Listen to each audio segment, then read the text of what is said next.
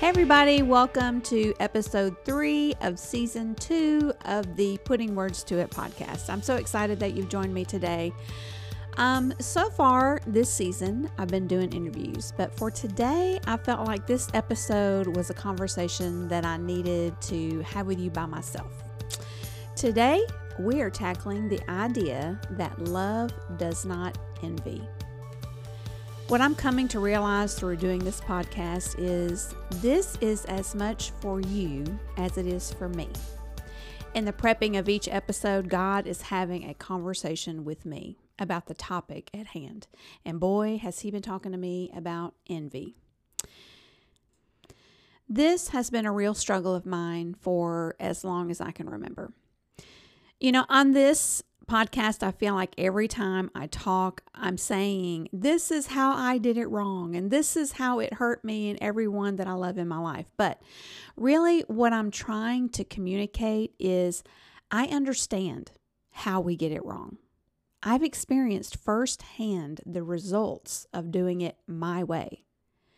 And I hope that if you don't get anything else from my conversations with you, that you get this.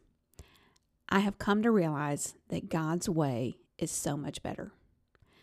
I have come to realize that He is worth the hard work.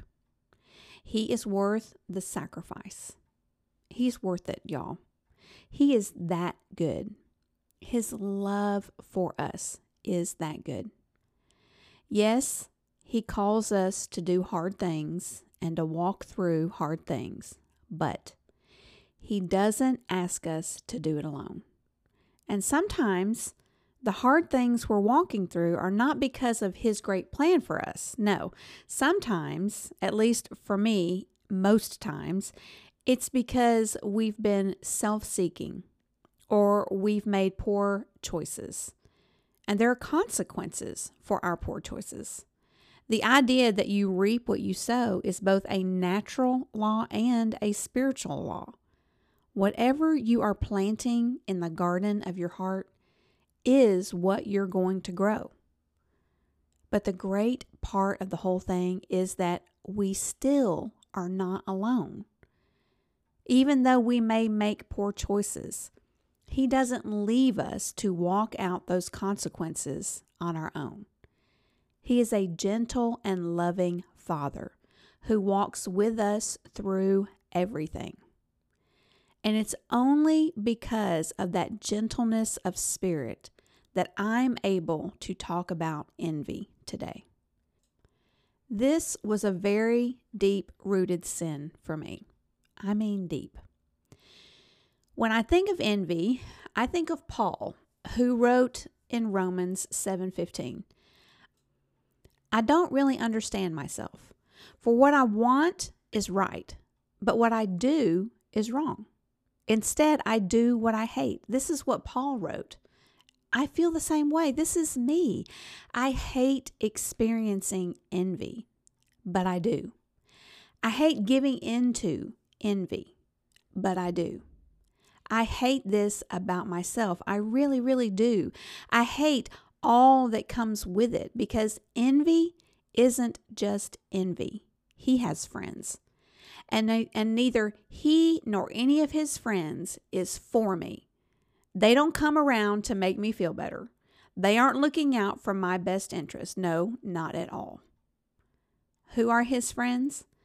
Well, Galatians 5 19 through 20 says, Adultery, fornication, uncleanness, lewdness, idolatry, sorcery, hatred, contentions, jealousies, outbursts of wrath selfish ambitions, dissensions, heresy, envy, murder, drunkenness, revelries, and the like, of which I tell you beforehand, just as I also told you in time past, that those who practice such things will not inherit the kingdom of God. Those are his friends. And while we may not experience all of them when we allow envy, we do experience some of them.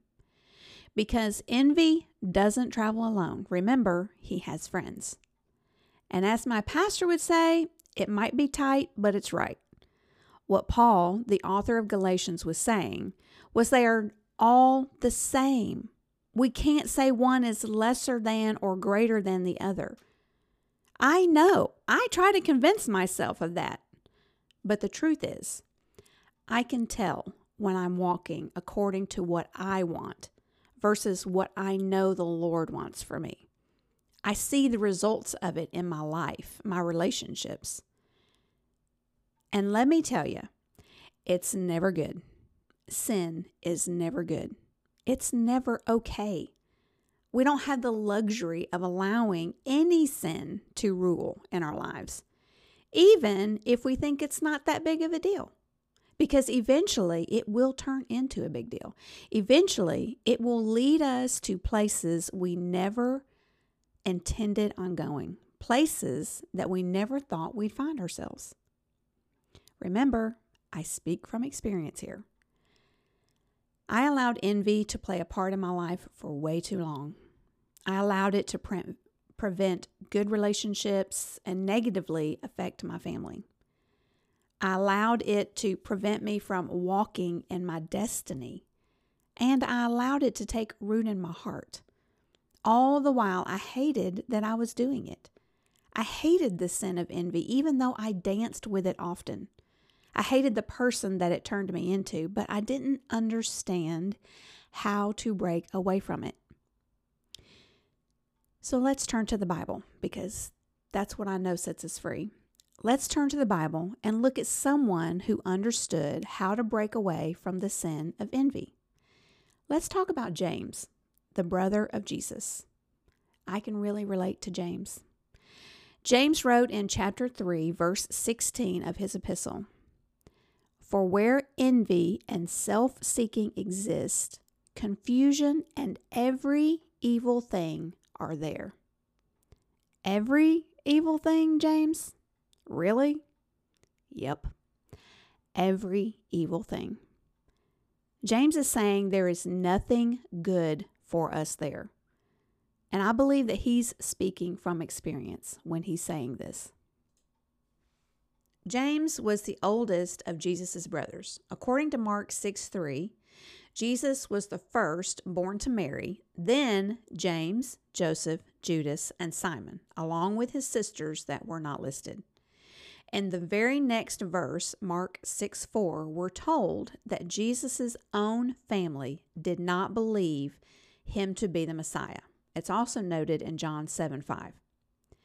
I always struggled with this idea always questioning why did they not believe that he was the Messiah? I mean, surely Mary and Joseph told their children who Jesus was, right?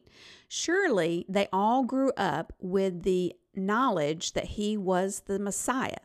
I mean, Jesus told Mary and Joseph when he was left at the temple and they came back to get him, he told them, like, I was in my father's house. So as a child, Jesus knew and understood that he was the Messiah. Surely the other children in the home did too, right? I mean, th- these are questions that I have. Maybe it wasn't a matter of knowing that he was the Messiah. Maybe it was that he didn't, that they didn't want to believe it.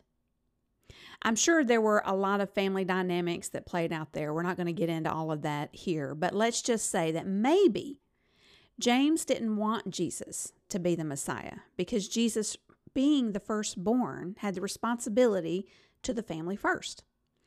It's evident in Scripture that by the time Jesus was 30 and moving into public ministry, that Mary was a widow. So that meant, according to Jewish, Jewish custom, that Jesus, the firstborn, was now responsible for his mother. He was also responsible for the family, being a provider for the family.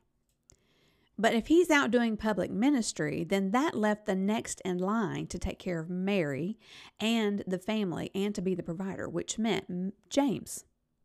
Maybe James didn't want that responsibility. I don't know. I'm clearly speculating here. We're not told that plainly in the scripture at all, but it would explain to me why they didn't believe Jesus, or maybe why they didn't want to believe that Jesus was the Messiah. And then how James later could be so bold as to say that there were that where there was envy, there was every evil thing. He knew where envy could lead a person because he'd been envious. He'd experienced it. Envy is when you want what another person has.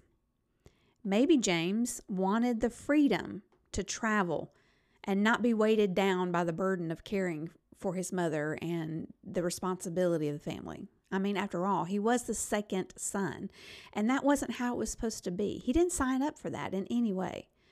But here Jesus was, shirking his responsibility as firstborn child and dumping it all on James when he was out gallivanting the countryside. I mean, maybe that's how James felt. I'm really, again, I am speculating. This is not what Scripture says.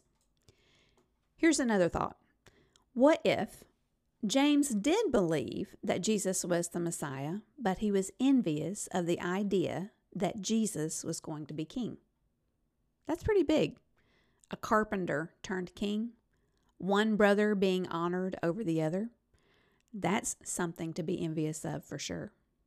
We don't know. But what we do know is that James believed that envy and self seeking brought on every evil thing. That's my point.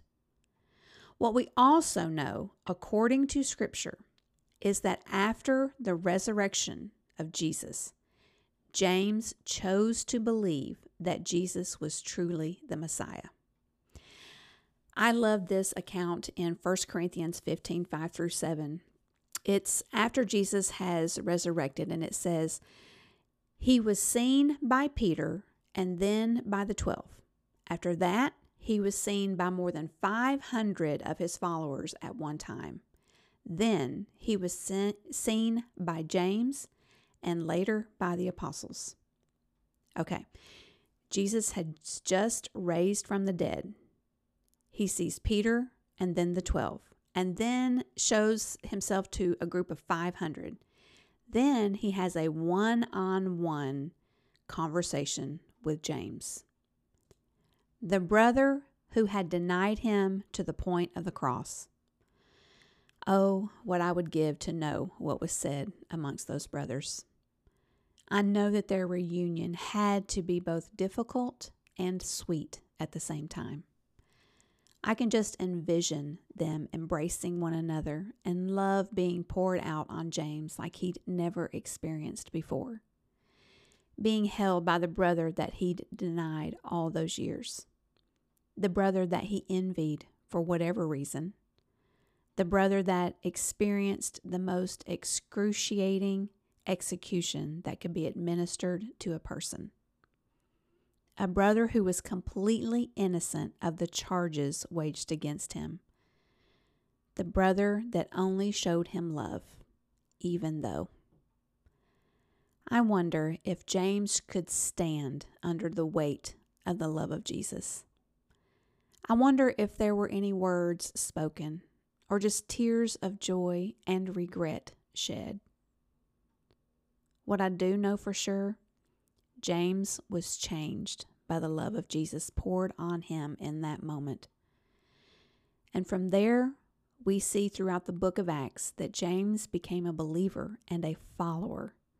He surrendered his life and gave it for the cause of the gospel, the good news of Jesus Christ as the Messiah, his Savior, and the Savior of the world. James would acknowledge his wicked ways and turn from them to instead choose to live the way that Jesus had demonstrated for him. He would no longer allow envy or self seeking promotion to drive him. It was the love of Jesus that would lead him from that point on. It would be the love that he personally felt from the Messiah, his Savior, that would determine his days he would become a prominent leader in the early church, and he was considered one of the brethren. Even Paul, who wrote a majority of the New Testament, sought out James's counsel and guidance in the ministry of Jesus Christ. You can find that in Galatians 1 18 and 19. As we can see, James played a very important part in church history. But he did it not based on the fact that he was the brother of Jesus, but that his life had been changed by the love of the Messiah. In his epistle, James opens with calling himself a servant of God and, the, and of the Lord Jesus Christ, not Jesus' brother. He did not want to be known for his kinship to Jesus. He wanted Jesus to be glorified in his life. And he finally understood that the only way to do that is to allow Jesus first place. James was no longer ruled by envy. He willingly laid down his life to follow Jesus, and the reward was eternity with him with the one who loved him in spite of all the times that James looked at him through envious eyes and with hate in his heart. All of that was washed away, and the burden of the heavy sin was lifted. Because the sin of envy is heavy, it's very heavy. James found that allowing Jesus first place is everything. It was the only way to break free from that heavy sin. James got it. He understood what it took to be set free from envy and every evil thing Jesus. When James came into contact with the risen Lord, he could no longer hold to his selfish ways. And that's why Jesus came. When James gave Jesus first place in his life, that's when freedom came. That's when he moved from envious to joyous. Like James, I've been changed by letting Jesus have first place in all of the areas of my life. First place is something that I have to surrender every day, sometimes every hour. For me, envy took root very early on. But as an adult, it had full reign. And it all boiled down to the fact that I did not trust that the Lord would take care of me. I did not believe that He loved me enough to provide all my needs, including my emotional needs. Because I had felt overlooked my whole life, I just thought that He had overlooked me too. That He too had decided that someone else deserved more than I did. It felt like verification that I was worthless and unloved. It hurt so deeply and just made me mad and bitter. I had hate in my heart and it spewed out on the ones that I loved the most. And truthfully, it affected all of my relationships. I longed for relationships and to be known and seen by others, but I couldn't because there was so much hurt in my heart. I could not admit that I was envious to anyone. I was so ashamed. I felt so petty. I knew as a Christian that I wasn't supposed to envy, but I didn't know how to break free. It was not until I received the revelation of Jesus' love that I was set free. It wasn't until then. A revelation is when you get an understanding of a thing, and I finally understood that I was loved and that I didn't have to hold on to envy anymore. I could trust that if someone else was benefiting, growing, or gaining, and that I wasn't, it was okay. I was going to be okay. It wasn't because God was overlooking me. No, it was because God had something else for me. He still has plans for me. He is such a great and big God. He can shower one of us with certain gifts and blessings and shower another one of us with something totally different. But it doesn't mean that He's showing favoritism. It means He's loving us uniquely. He knows us better than we know ourselves. I believe this so much now. I believe that He knows what is truly going to make me happy. And I can honestly say that if I don't gain another thing, not another thing, I trust that He knows what is best for me. I trust that His plans for me are good. And He is not overlooking me. He sees me and He knows me.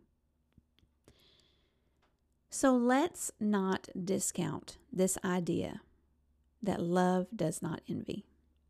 Let's not discount envy. Let's not play around with it. Envy is a sin. And just like all sin, it comes to kill, steal, and destroy. Proverbs 14:30 says, "A sound heart is life to the body, but envy is rottenness to the bones." Envy will kill your relationships. It will steal your joy and it will destroy your destiny. But what God has for you is so much better. He came to bring life. He came to give hope. He came to establish your identity, not in what anyone else is doing or what anyone else has, but He came to establish your identity as a child of God, His child who is dearly loved. Don't let envy steal from you. Don't let it take your destiny. Don't let it rob you any more.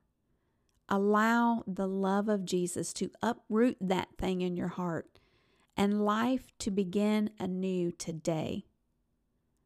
I promise you, what He has for you is better than anything you can imagine. Thank you for listening today. I'm so glad that out of all of the podcasts out there, you chose to listen to Putting Words to It. I hope that you were encouraged by what you heard today. And for more, go to my website, amandaparker.net, and subscribe to my emails. I'd love to have the opportunity to connect with you more.